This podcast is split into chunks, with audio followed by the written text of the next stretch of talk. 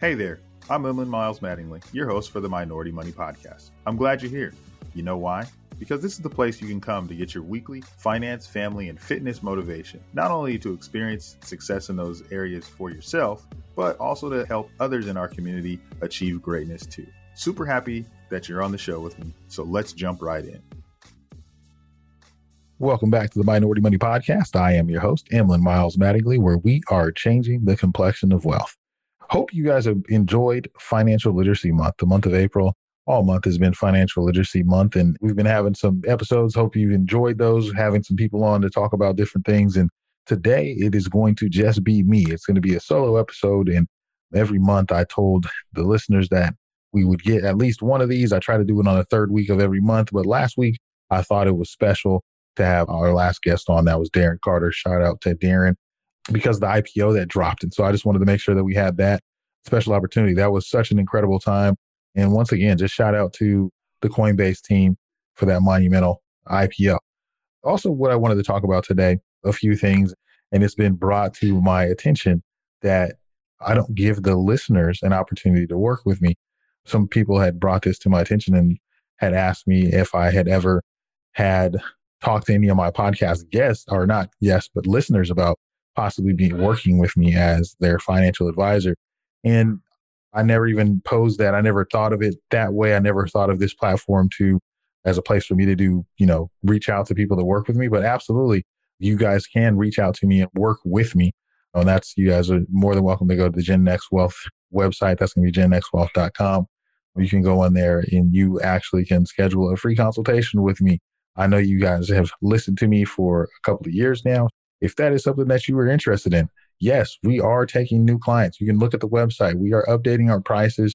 Prices will be updated very, very quickly. But right now, you can go there and all the information that you would want to have to work with me or to work with us at Gen Next Wealth. You have all that information there. That's going to be at gennextwealth.com. Yes, we are still accepting clients. With that, I wanted to jump into today's episode. Today, I wanted to talk about financial fundamentals.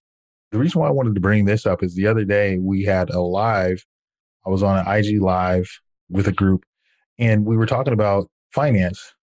And one of the things that really just jumped out to me when we were having this discussion was fundamentals of finance. And I thought to myself, like, if I thought about one of the things that I lacked as being raised, and a lot of minorities may lack, is those financial fundamentals, like the blocking and tackling, the double leg takedowns, if you will, the pivots, the pump fakes, those fundamental things, not the glitz and glamorous things, not the sexy things, not the making millions of dollars, but the fundamentals. And when you think about the fundamentals, I had always been someone to think that income was what I wanted to chase. Like income was going to be like the cure all. It was always for me, it was to chase like the coveted six figure income. And so when you think about that, like that six figures, it's like as a kid that grew up, I mean, I wasn't missing meals or anything like that.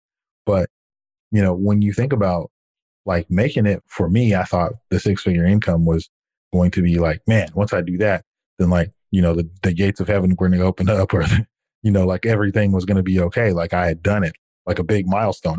I don't know if I was the only one that felt like that. I know I've spoken to other people that were minorities that when we talk about money, that's kind of something that we think about. That's just kind of the way that I always looked at it. Like income was the driving force for wealth and for everything. And I'm not saying that it's not. And I'm not saying that it's not a very important tool. But what I am saying is that it's more than just income. And so it wasn't even now, mind this, you know, I'd been in financial services. I started working at this insurance company in 2013. And I want to say it was either 2014 or 2015 before I actually had this aha moment. Now, mind you, I majored in accounting. Okay. My major was accounting. And so I understood assets and liabilities. I understood all of that. I knew what it was, knew what a balance sheet was. I totally understood that. Even knew what net worth was in a technical sense. I knew what net worth was. Assets minus liabilities. That day was net worth. I understood that, but still always coveted that income. Like that's what I wanted. And I do say coveted because I think sometimes it's we saw, I was sought after that more than helping, like at one point in my career. This is just me being candid. I mean, you know, I'm always going to tell you guys that I'm always going to be just real candid like that. And it wasn't until I remember 2015, I had a mentor, worked at the principal office. He was really just a great guy. I love this guy. Still to this day, I still think the world of him. He was my mentor. I remember us meeting. I remember we're talking, you know, in the beginning of the year, everybody has their, you meet with your mentor and you have these income goals. This is when he starts talking to me about, I want to make X amount of dollars this year. And he's like, okay, good, good, good. And he kind of sat back and he says like, and he's telling me about his own personal stuff. And he's like, I don't have an income goal. And I'm like, I'm thinking in my mind, like, how do you not have an income goal? Like income's like everything. And he says, I have a net worth goal. And I was like, net worth? He's like, yeah, every year I try to increase my net worth. And when I heard that, it like, it was that aha moment. Like I said, I majored in accounting. I understood what a balance sheet was. I understood what net worth was as an idea, as a theory, as the answer in the formula, answer as an answer to a formulaic problem. I understand it that way. I didn't understand my own net worth and actually being able to increase it and being able to control that regardless of what the income was that I was making. I didn't understand that. When he said that to me, it really just like, I was like, oh, wait, I think I've been looking at this game all wrong. This isn't, wait, there's more to this. And so then looking at the assets and liabilities, and then that's when it started to click like, okay, this is why I need to pay off this debt. And this is where I'm talking about, we're talking about fundamentals, right? This is the blocking and tackling. You make money, right? That's what we're going to do. Now, after we're making money, sometimes we have to accumulate debt. While we accumulate this debt, we have to use this debt as leverage, like for different things for house. Obviously, that's an asset, but it's also a liability until it appreciates, right? We tell the house gains some value, we know that it actually can be a liability. And so now as you begin to pay down those liabilities, as you begin to use the tools, right? So you get your income. And as you use that income to begin to pay down the liabilities, your actual net worth increases because the amount of money that you owe is less than the assets that you have accumulated. When you think about it that way, like, okay, so now does it really matter how much money you make? Yes, it does matter because that is a very, very important engine to drive, right? Like if you think about a car or a motorcycle, right? You do something to the motor that's going to make it go faster. Well, you're going to have your regular engine and your income is going to be the engine that's going to get you where you want to be financially. And I think that once you realize that the income is just that, then you start pulling on those levers to maximize your net worth, right? This is why you have those people that are, you know, now when you start to look at why I want to put money into my 401k, what does that do? That helps me increase my net worth. Why is that important? Because it means you're worth more. You hear people say this all the time that, oh, I'm worth more dead than alive because they have a life insurance policy. And I get that, but why not be worth more while you're alive? Why not create something, you know? And so the beginning is understanding that income is a vehicle to manage your assets and liabilities because you can also produce from that income the ability to purchase these assets like the home or also taking that income and to go and invest it. Okay. And this is the second one of those financial fundamentals, right? We have to understand our balance sheet. I think that's very, very important. Have your income, understand your balance sheet. And then we have to start accumulating some assets. You can use that income as a driver for that vehicle, whether it's dollar cost averaging on investing on a monthly basis, whether it's whatever it is. And I think that a good investment philosophy is always just to own what you buy. I'm not giving you investment advice. You, you should seek a professional to get investment objectives that are specific to your situation. Always just, if you believe in a company, then own it. That's what I say. If you believe in something, then I'm not telling you what to do. I think about things that I own and things that I believe in. There's a few brands that I really like. There's a few things that I believe in that I don't think are going anywhere. And so I support those brands. Learning how to invest, learning how to save. Let's just say like investing that's the sexy stuff, right? That's the glitz, that's the glamour. That's like the Warriors when they were Showtime. They're running down the court, shooting threes. Steph's doing his thing, Clay's doing his thing. It's just poetry in motion. Looks great. Everybody loves it. But what won all the championships wasn't just the offense, just the glitz and the glam, just the assets, the nice portfolio, the large 401ks, the large Roth balance. Those are the big sexy things. But the habit that gets all of that created and the thing that made the Warriors who they are, and most teams that have won championships, is defense, and savings is your defense. You have to get this financial principle down. I don't care how you do it. And this is what I talked about on the IG live the other day. We talked about, I don't care how you do it, but you have to do it. Like, and it's one of those things that the sooner you get this understood, the sooner that you find out how you can save. And that doesn't matter how much. People get caught up on the amount that you save. And I don't think it's about the amount. I think it's the frequency, the consistency. That's more important. You think about when you go, like I always hear people talk about starting the habit of going to the gym. I remember when I first started going to the gym, uh, when I started going in the morning, I couldn't get up in the morning. And this is what I did. I knew I couldn't get up in the morning. I was staying up a little too late. And so it was making it really difficult for me to get up in the morning. So what I did was I said, all right, you want to stay up late? Then stay up how you're going to stay up. But this is what you're going to do in the morning. Put the pre workout there, drank my pre workout as soon as my alarm went off, just laid in the bed. And within minutes, the pre workout kicked in. Then I'm up. Now I'm at the gym. And I actually now prefer working out in the gym. I've been doing it for, you know, about five years now, but I created that environment or did what I had to do, like almost habit stacked. Like I know that I'm going to get up in the, I want to get up in the morning.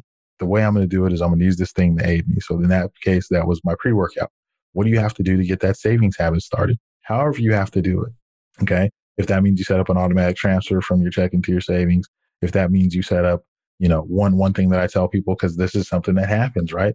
You set up that automatic transfer, you transfer the money into your savings account. And now after you transfer the money into your savings account, now it's like, oh man, I need that money. And since you can see it online bank, you just transfer the money back, right? And so every month you transfer money into your savings, but you transfer it right back into your checking because you need it. And I'm doing air quotes because you need it. And you really don't need the money, but you make yourself feel like you need it. So you go and spend it. Well, if that's a problem that you're running into, then I have a solution for you. Delink that account from your card. So when you're online banking, you can't do it. The only way you can get that money out of your savings account is to physically go into the bank and get it because it's not even linked to your card do that for yourself. If that's what it takes, do whatever it takes because that habit of savings will compound tremendously in every area. Because you think about savings in your for your retirement if you save in like a company retirement if you're an employee. You think about savings in your own personal account. You think about savings in your own investment account. You think about savings for kids' college future. The one thing that you can't do enough of is save but it's the toughest thing to do because the immediacy of buying things now, the immediacy of like, I need this, that's also something that we have to learn as a fundamental to break. We have to take time to build stuff. You know, take time. It's okay to wait a little bit. It's okay. We don't need to get everything now. And I get it because I've come from a place where not having much makes me want to have everything that I can get right now. I get it. So I totally understand that. And coming from that, I still fight with that. So I'm not going to sit here and say like, oh yeah, I don't think like, yeah, it crosses my mind, but what I want to become has to be greater than what I am right now. Right. And if what you want to become is wealthy, then you have to make these sacrifices and learn these fundamentals. You have to be that. And I don't, I don't talk about rich. I want to be wealthy, right? I don't want to be just rich. Rich comes and goes. I want wealth, not only in money, though. We're wealth of knowledge and wealth of giving and a wealth of love and a wealth of help. You know, I want to be able to give of all of those things, the wealth of that we create. That was it for today. The fundamentals of finance, according to Emlyn. I think those are some fundamentals that we have to get. We got to get those savings things. But when you have that mindset change to where you start looking at your net worth for what it is and understanding your income as that vehicle, that motor that we talked about to get you where you want to go, financially speaking. This is the first episode. One of the first episodes I did like this. I just kind of did this one freestyle. I thought, you know what, this is some stuff that I've been having on my mind, and I just wanted to just get on here and just talk. I've been thinking about doing more episodes like this, where I just kind of just go off the cuff with stuff that I have on my heart, just because I feel like I got a lot of stuff I want to talk about, and I haven't really been saying it because I've been running the show a little different. Please, community, if this is something that you want to hear more of, I'm asking you either tweet me, get at me on Twitter at E Miles Mattingly. That's on Twitter. That's probably the best place to do it. Let me know if you like this, this little different type of flow to the show today, because I kind of liked it. Kind of feels really natural. As you all know, this is the Minority Money Podcast. I am your host, Emlyn Miles Mattingly, where we are changing the complexion of wealth. Another great showdown, but it doesn't have to stop there. Be sure to subscribe to the podcast on whatever podcast app you're listening on now and give it a good rating, would you?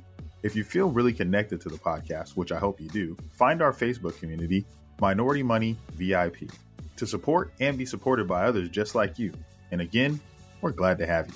While this podcast is meant to inspire and motivate you to live your best life, it can't be your complete one stop shop. I know, I know, that really sucks. But I don't know anything about your specific situation. So please reach out to an attorney or CPA, or you can reach out to me, a financial planner, to help you with your specific situation. To get a hold of us, please reach us at fan at Minority Money Podcast. That's F A N at Minority Money Podcast so we can get to know you there. Thanks for being here, and until next time,